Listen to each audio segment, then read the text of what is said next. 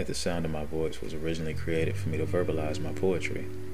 Initially, when I first began writing, it was a way for me to escape. To use words to create a different outcome when whatever was happening in my life wasn't what I wanted it to be. Well, you know how the mind works. Once your imagination starts to run, if you let it run long enough, you might end up somewhere new. I've always been one to desire to inspire mental as well as a physical stimulation with my work. With this platform, I want to introduce the most seductively, prolifically diverse, widest array of poetry and scripted stories that will arouse the audience's intellect and hopefully provide a newness in their perspectives. Now, at the sound of my voice, let's go.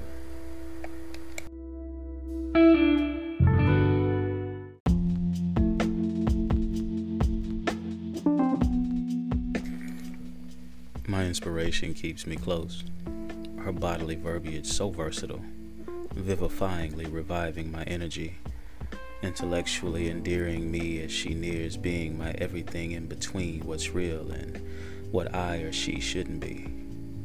Her taken for granted's become my muse for my artistic. Works unfathomed, her deeply rooted suggestives saying no still steadily while she doubtfully reaches for me. Opinions so prolific, I have to insist that she allows me to taste it and take over to persist. She inspires my confidence in my missteps, a fitting queen atop the three steps, high above the jesters and their courts of wild game, unmatching her eagle, soaring high above to a climax during my continuance inside of her presets, softly spindling my passion's aim, ridiculously drawn to her essence I compliment her by becoming the man that's forbiddingly unvain but truthfully seeking change to restrain her doubts. Me, then we, go beyond conceptualization as fuck, inhalations to exhale, prevalation and successful gyrations beside the stairs. Upwards to a familiar, peculiar is the music as we sing so melodically to the hues that we paint into. Her release is so vulgar, but her body much softer, lifting her sips of information given to see her intentions. Her mentions so specific, I spread her gifts to get into. Her cautious but active forget me nots or forget her nots are attractive. Careful not to come close or ever let me go all too quickly. Still, she gets to convince me inch by inch as she resists.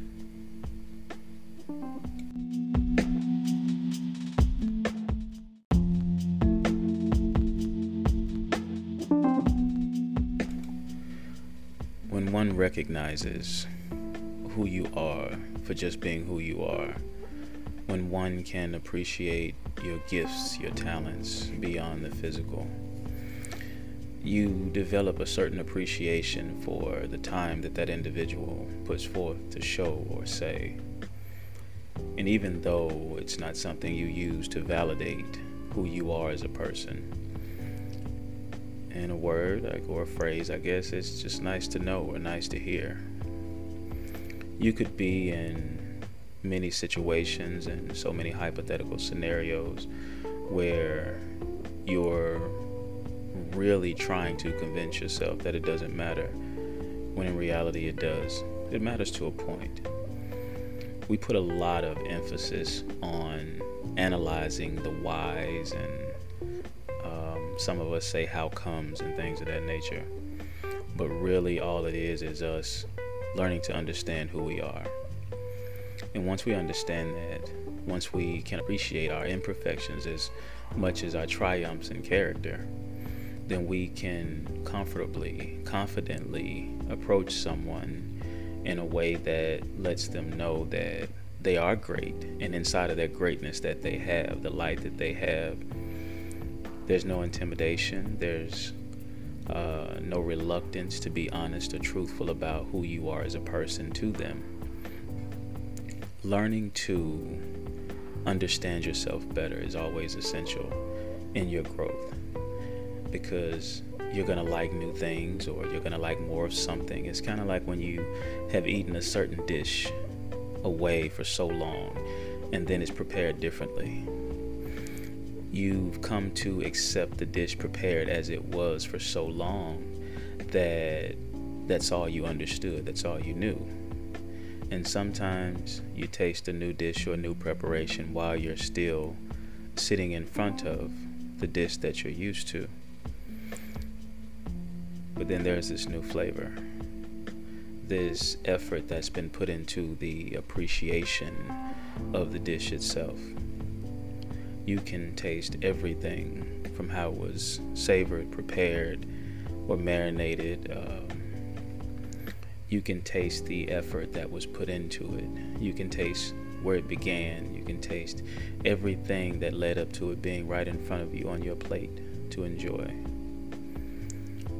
And then you start to look at where you are and you decide that you deserve it. And in some cases, you know, gluttony is really a thing for those who don't really understand it. Sometimes we see both plates and we want both. Is it right? Depends on your appetite. I'm not one to judge.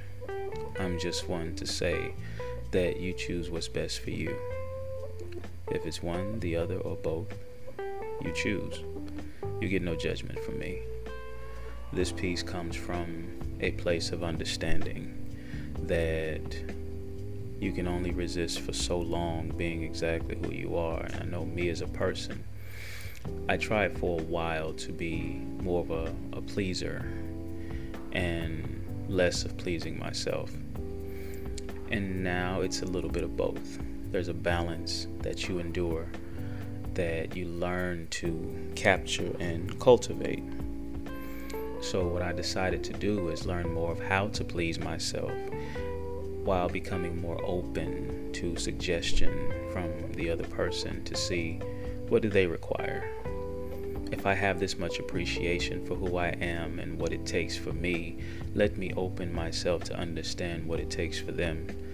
And when i did that it made me more patient. Because just because i asked the question doesn't mean the question is going to be answered at that time Sometimes it's directly answered, sometimes it's indirectly answered. Sometimes you have to experience the answer. And I can say that while I won't choose one over the other, experiencing the answer itself is very fulfilling. So, in a word, I would say what I learned over the course of time is that regardless of how you are served or how you'd like to be served. You have to be patient in order for it to be served best.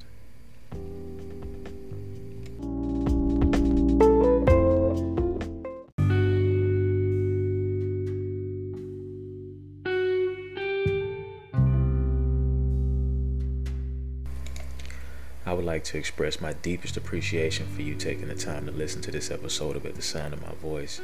If you have any questions or feedback, please feel free to leave a voicemail, a comment, or a review.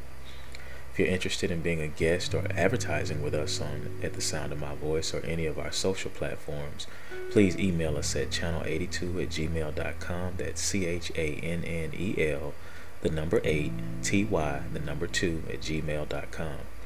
You can also follow us on Instagram at at underscore the underscore sound underscore of underscore my underscore voice for even more content and updates. And stay tuned for our merch coming very soon.